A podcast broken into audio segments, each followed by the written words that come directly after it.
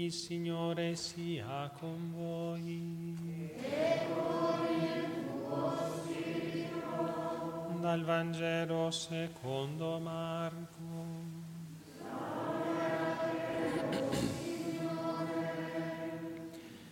In quel tempo, mentre Gesù partiva da Gerico insieme ai suoi discepoli a molta folla, il figlio di Timeo, Bartimeo, che era cieco, sedeva lungo la strada a mendicare.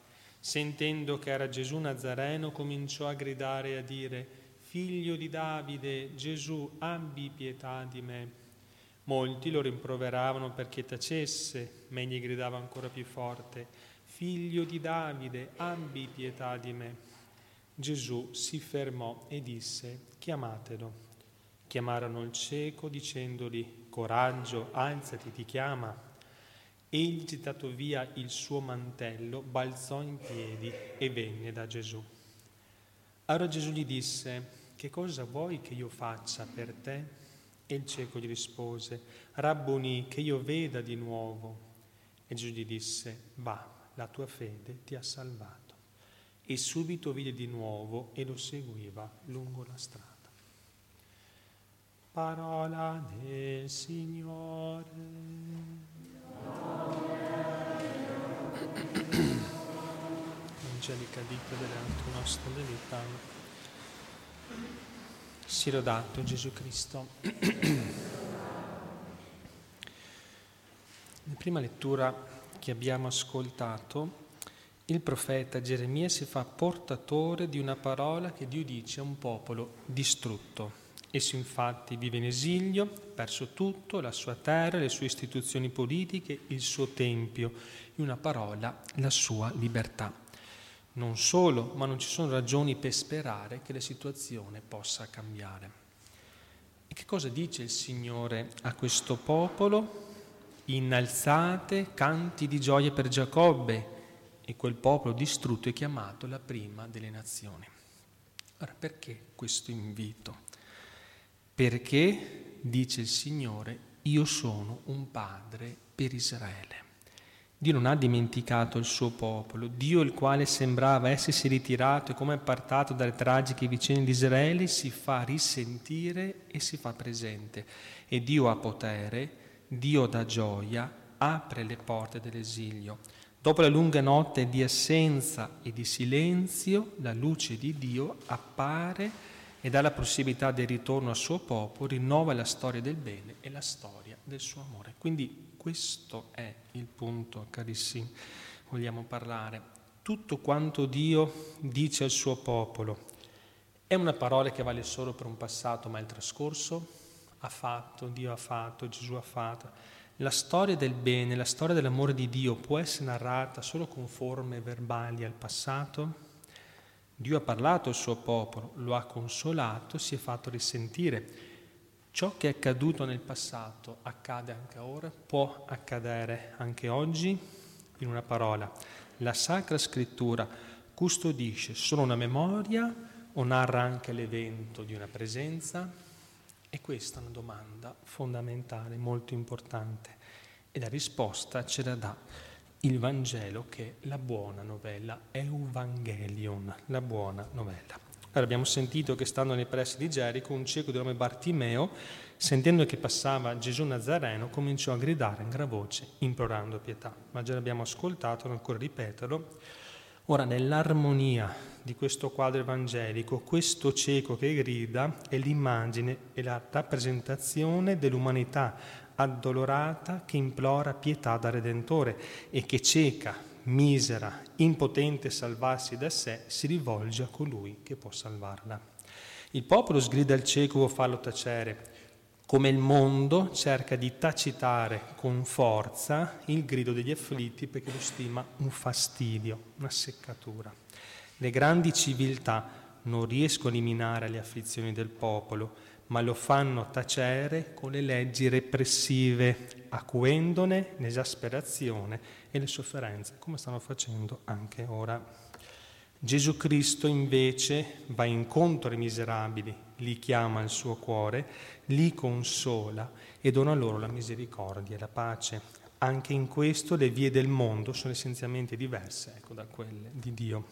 L'umanità grida oggi tra gli spasimi di una povertà morale mai conosciuta, perché è cieca. Possiamo dire anche che tra i giovani la prima generazione atea in duemila anni di cristianesimo, che sta crescendo purtroppo. Elemosina, generalmente parlando, diciamo, elemosina lungo la via e non ha alcuna speranza di risorgere. Elemosina, il suo stentato sostentamento ed è come abbandonata. Gesù la chiama quando tutti, opprimendola con l'inganno, tentano strapparle al grido della preghiera ed abbrutirla. Essa deve ascoltare solo il suo Redentore e gridare più forte, come ha fatto Bartimeo, perché la voce della preghiera le ottenga la grazia di una rinascita spirituale. Sta di buon animo, dissero al cielo quando Gesù lo chiamò, alzati, egli ti chiama.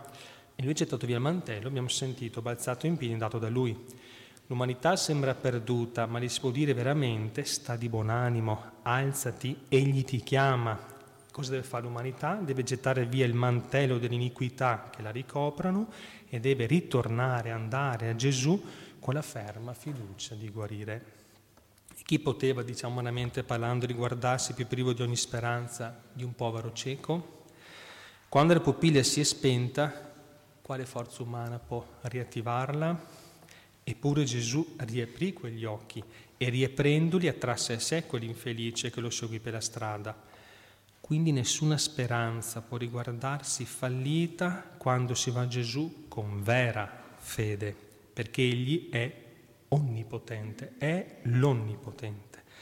Anche oggi lo stato del mondo non è senza speranza, perché Dio ha fatto sanabili le nazioni, occorre solo che esse, accecate dall'apostasia ridotte in estrema miseria morale, elevino il grido, e non solo, elevino il grido del loro cuore a Gesù e vadano a Lui che chiama, facendo cosa? Gettando via con coraggio quel manto di falsa civiltà e di falsa libertà che ha tolto loro ogni possibilità di vedere il bene, il vero bene. Noi magari ci lamentiamo di certi cataclismi, certe cose che ci accadono, che succedono nel mondo e ci sembrano inutili, eppure, eppure essi sono permessi o addirittura anche voluti da Dio per strappare alle umane generazioni quel manto di barbarie morale che si mostra come manto di civiltà, di progresso. Adesso si parla di progresso, di cose che sono innominabili e si vantano come progressi, no? E far sì che finalmente pieghiamo le ginocchia e torniamo a Lui che è nostro, l'unico vero bene. La vita moderna, possiamo in ultima analisi, coi suoi complessi ingranaggi che sempre più si moltiplicano, rende più o meno impossibile la vita dello spirito, abbruttisce gli animi, opprime, toglie ogni libertà, rende nevrastenici, nevrastenici i morali. Quindi questa non è civiltà ma barbarie, infatti stiamo facendo un'involuzione, stiamo tornando a un neopaganesimo, ci stiamo abbrutendo sotto tutti i punti di vista.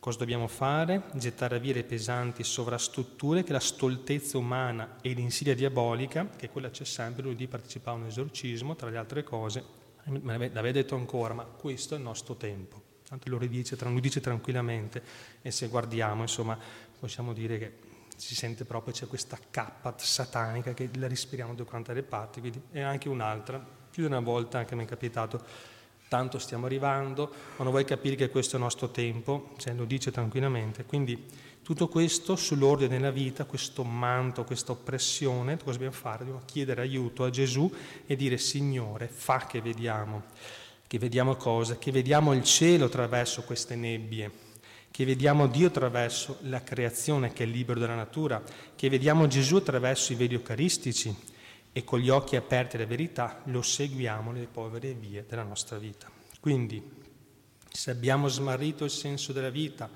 il suo valore, la giusta direzione, ci troviamo in una selva oscura, piena di insidie e pericoli, non ci dobbiamo disperare, perché Gesù ci passa accanto, viene in cerca della pecorella smarrita, è sempre con la mano tesa per aiutarci nonostante i nostri peccati, infedeltà, sempre. Non c'è strada che Gesù non percorra per incontrarci, per l'amore di Dio non ci abbandona mai.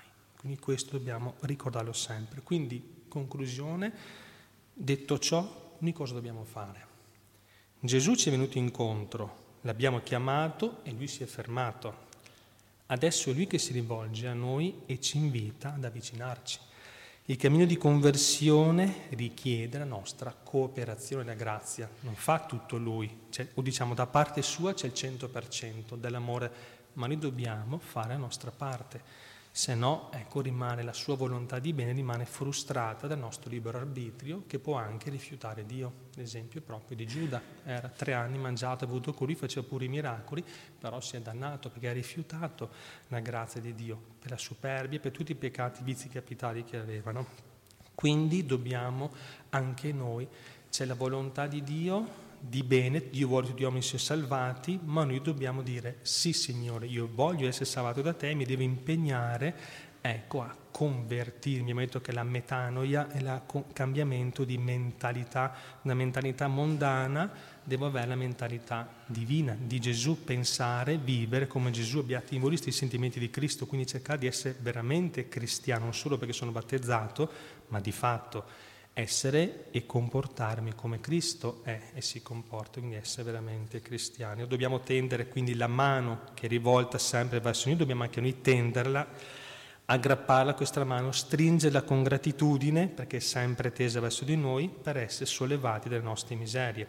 E una volta risanati, e parentesi, soprattutto nello spirito, perché la vera guarigione è quella spirituale, è quella più importante, non dobbiamo poi andarci per la nostra strada, grazie a Gesù, adesso io continuo per la mia strada, no, ma metterci al seguito di colui che è luce del mondo. Così incomincia la fase nuova e vera della nostra vita, che è un cammino, sì, in salita, ma verso la vita della perfezione, della santità e della vera felicità. Allora chiediamo Maria Santissima, che ci è stata affidata da Gesù nel Calvario, nel massimo nel suo testamento d'amore, la massima nel dramma della redenzione, nell'apice, ci ha affidato Maria Santissima, Madre di Misericordia, quindi oltre a Gesù che ci tende una mano, abbiamo un'altra mano, quella della Madonna, che è sempre tesa, la mano di una mamma, sempre tesa. Allora invochiamo ora anche lei affinché ci possa davvero aiutare, lei intercede sempre per noi, quindi lei ci possa portare a Gesù quando magari facciamo fatica per i nostri peccati, a quasi guardarlo perché sappiamo che sarà il nostro giudice.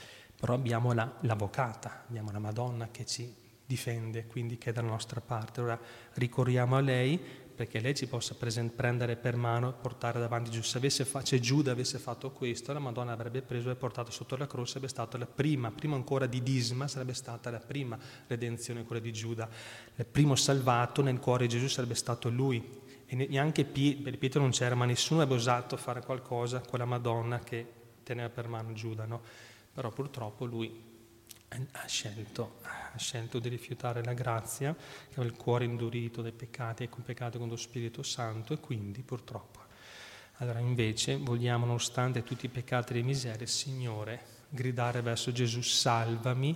Sant'Agostino diceva, temo il Signore che passa, no? Cioè il Signore passa sempre, però dico, dobbiamo cogliere, carpe diem, ma cogli l'attimo, quando c'è cerchiamo di non perdere l'occasione, quando passa. Ora chiediamo la sapienza, la grazia di comprendere questo e veramente dire, Signore, fa che noi vediamo, che vediamo Te, che sei la nostra salvezza, sei il nostro vero bene, sei la via, la verità e la vita. Così sia.